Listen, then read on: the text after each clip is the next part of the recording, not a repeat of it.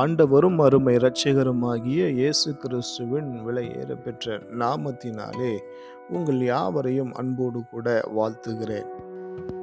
இந்த நாளின் காலை வேளையிலே நாம் தியானத்திற்கென்று எடுத்துக்கொள்ளப்பட்ட வேத வசனம் சங்கீதங்களின் புஸ்தகம் 33 சங்கீதம் 5 வசனம். அவர் நீதியிலும் நியாயத்திலும் பிரியப்படுகிறவர், பூமி கர்த்தருடைய காருண்யத்தினால் நிறைந்திருக்கிறது. ஆம், எனக்கு அன்பான தேவ பிள்ளைகளே, கர்த்தர் நீதியிலும் நியாயத்திலும் பிரியப்படுகிறவர், பூமி கர்த்தருடைய காருண்யத்தினால் நிறைந்திருக்கிறது. கர்த்தருடைய காருண்யம் என்பது கர்த்தருடைய நன்மைகள் என்பது பொருளாக இருக்கிறது. அதாவது பூமி கர்த்தருடைய நன்மைகளால் நிறைந்திருக்கிறது என்பது இதனுடைய அர்த்தமாக இருக்கிறது. கர்த்தர் நீதியிலும் நியாயத்திலும் பிரியப்படுகிறவர் என்பதை நாம் ஒருபோதும் மறக்காமல், அவர் நீதியுள்ளவர் என்பதும் நியாயக்கேடு இல்லாதவர் என்பதும் அவர் நீதிபரர் என்பதையும், நாம் அவருக்கே உரியதாக அது இருக்கிறது என்பதையும் நாம் நினைத்து அவருக்கு நாம் நன்றி சொல்ல வேண்டும்.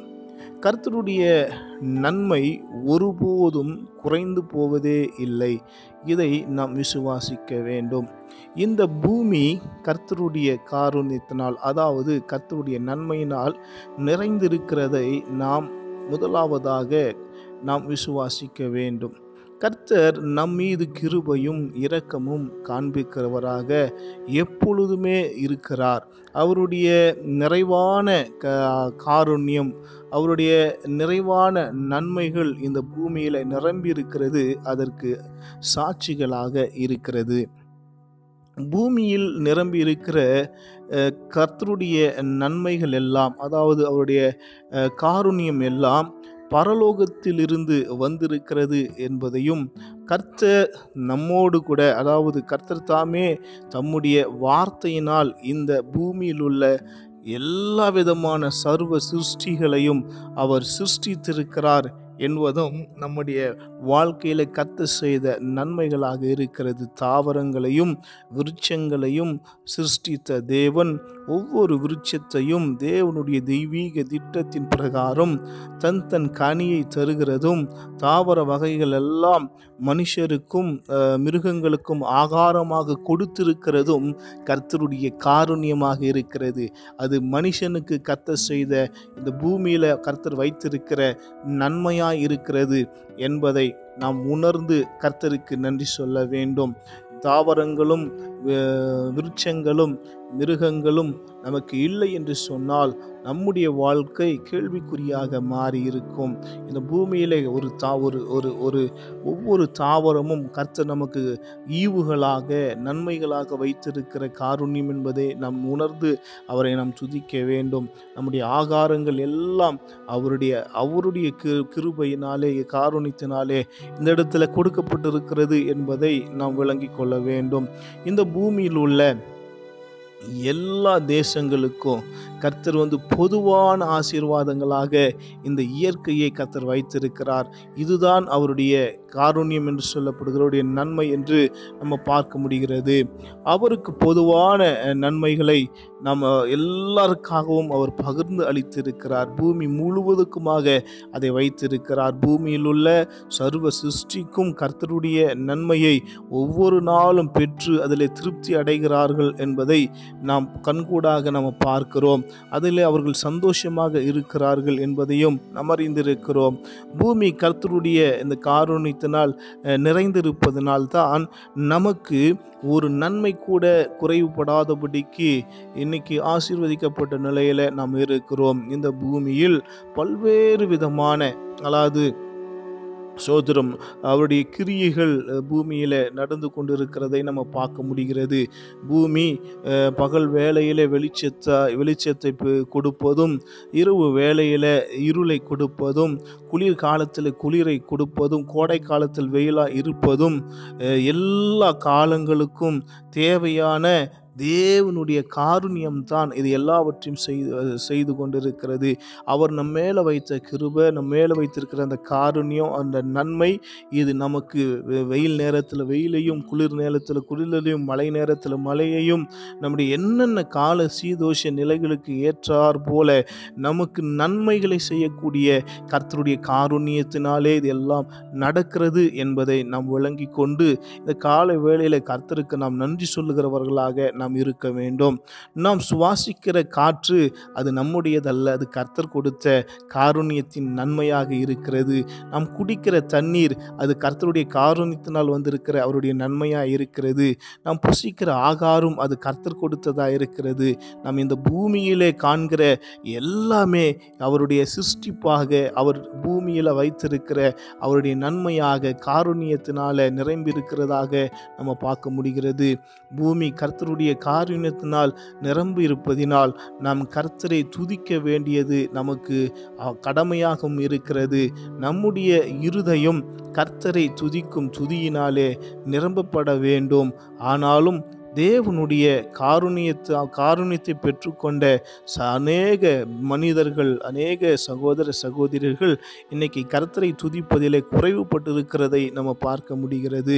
கர்த்தருடைய காருண்யமானது ஏராளமான ஜனங்களை அவருடைய காருண்யத்தினால் ஏராளமான ஜனங்கள் ஒவ்வொரு நாளும் அதை அனுபவிக்கிறார்கள், அதில் பயன்படுத்தி கொள்கிறார்கள், கர்த்தருடைய நன்மையை பெற்றுக்கொள்கிறார்கள். இந்த இயற்கையான கர்த்தருடைய காருண்யத்தை அவர்கள் எல்லாம் உபயோகப்படுத்துகிறார்கள். ஆனாலும் ஒரு சிலர் மாத்திரமே கர்த்தருடைய இப்படிப்பட்டதான காரியங்களுக்காக, செயல்களுக்காக, கிரியைகளுக்காக அவரை துதிக்கிறவர்களாக இருக்கிறார்கள். கர்த்தரை மகிமைப்படுத்துகிறவர்கள் இன்னைக்கு குறைந்திருக்கிறார்கள். நாம் கர்த்தருடைய மகிமையை நோக்கி பார்த்து கர்த்தருக்கு மகிமையை செலுத்தி அவரை துதிக்கிற துதியினால் நாம் ஒவ்வொரு நாளும் நிரம்பியிருக்க வேண்டும் என்கிறதை இந்த வேதத்தின் வாலியாக, இந்த வேத வசனத்தின் மூலமாக நாம் அறிந்து கொள்கிறோம். பூமியில் நிறைந்திருக்கிற கர்த்தருடைய காரியங்களை நினைவு கூர்ந்து கர்த்தரை மகிமைப்படுத்த நாம் கடமைப்பட்டவர்களாக இருக்கிறோம். கர்த்தருக்கு சாட்சிகளாக நாம் ஜீவித்து அவருடைய நன்மைகளை ஒவ்வொரு நாளும் மற்றவர்களுக்கு எடுத்து சொல்லி இந்த பூமியில ஜீவனுள்ள நாட்களெல்லாம் தேவனை மகிமைப்படுத்தி கொண்டே வாழ நாம் நம்மை அர்ப்பணிக்கிற ஒரு நிலைமையில சோத்திரம், கர்த்தர் நம்மேல பிரியமா இருப்பார் என்பதில் எந்த விதமான சந்தேகமும் இல்லை. இந்த சங்கீதத்தை நம்ம வாசிக்கிறப்ப இந்த 33வது சங்கீதத்தில் கர்த்தரை துதிப்பதற்கு அநேக சோத்திரம், அநேக காரணங்கள் இந்த இடத்துல நம்ம பார்க்க முடிகிறது. கர்த்தருடைய வார்த்தை உத்தமமாக இருக்கிறதுனாலே அவரை நாம் துதிக்க வேண்டும். கர்த்தருடைய செய்கைகள் எல்லாம் சத்தியமாக இருக்கிறதுனாலே நாம் அவரை துதிக்க வேண்டும். கர்த்தர் நீதியிலும் நியாயத்திலும் பிரியப்படுகிறதுனாலே அவரை நாம் துதிக்க வேண்டும். பூமி காரணத்தினால் நிறைந்திருப்பதினாலே நாம் அவரை துதிக்க வேண்டும். கர்த்தருடைய வார்த்தையினால் வானங்கள் உண்டாக்கப்பட்டிருக்கிறது என்று இந்த வேத வசனம் சொல்லப்பட்டிருக்கிறது. அவருடைய வாயின் சுவாசத்தினால் சர்வ சேனைகளும் உண்டாக்கப்பட்டிருக்கிறது என்று சொல்லி இந்த சங்கீத புத்தகத்தில் சொல்லப்பட்டிருக்கிறது. சமுத்திர ஜனங்கள் சமுத்திரத்தினுடைய ஜலங்களை குவியலாக கர்த்தர் சேர்த்திருக்கிறார் என்பதையும் இந்த சங்கீதத்தில் சொல்லப்பட்டிருக்கிறது. ஆழமான ஜலங்கள் எல்லாம் பொக்கிஷமாக நமக்கு கொடுக்கப்பட்டிருக்கிறது என்பதையும் சோதரம் இந்த இடத்துல இந்த சங்கீதத்தில் நம்ம வாசிக்கிறோம். இப்படி இந்த சங்கீதத்தின் முழுவதுமாக நாம் தியானிக்கிற பொழுது இந்த வசனத்தில் சொல்லப்பட்டிருக்கிறபடி பூமி கர்த்தருடைய காருண்யத்தினால் நிரம்பி இருக்கிறத நாம் அறிந்து கொள்ள முடிகிறது. கர்த்தருடைய காருண்யம் எல்லாமே மனிதர்களுக்காக வைக்கப்பட்டிருக்கிறது. மனிதனுடைய வளமைக்காக, வாழ்வுக்காக, அவனுடைய நன்மைக்காக, அவனுடைய ஆசீர்வாதத்துக்காக, சமாதானத்துக்காகவே கர்த்தர் இந்த பூமியில அளவில்லாத நன்மைகளினால் நிரப்பி வைத்திருக்கிறார். அவருடைய பொருட்களினால் இந்த பூமி நிரம்பி இருக்கிறது என்று வேதம் சொல்லுகிறது. இது எல்லாமே மனிதர்களுக்கு கொடுக்கப்பட்டது. ஒவ்வொரு நாளும் அவருடைய நன்மையை நாம் அனுபவித்து கொண்டிருக்கிறோம். நம்முடைய சுவாச காற்றிலிருந்து இந்த இயற்கையில் ஒவ்வொரு காரியமும் கர்த்தருடைய காருண்யமாக இருக்கிறது, அவர் கொடுத்த கொடையாக இருக்கிறது. இது எல்லாவற்றையும் நாம் பெற்றுக்கொண்டு எல்லாவற்றையும் அனுபவித்து கொண்டு அதை கொடுத்த தேவனுக்கு நன்றி சொல்லாமல் நன்றி கட்ட ஒரு வாழ்க்கையை நம்ம வாழக்கூடாது. நன்றி உள்ள அறிதல் உள்ளவர் உள்ளவர்களோடு நன்றி உள்ளவர்களாக நாம் கர்த்தருக்கு ஒவ்வொரு நாளும் துதியையும் கனத்தையும் மகிமையும் செலுத்த தவறக்கூடாது.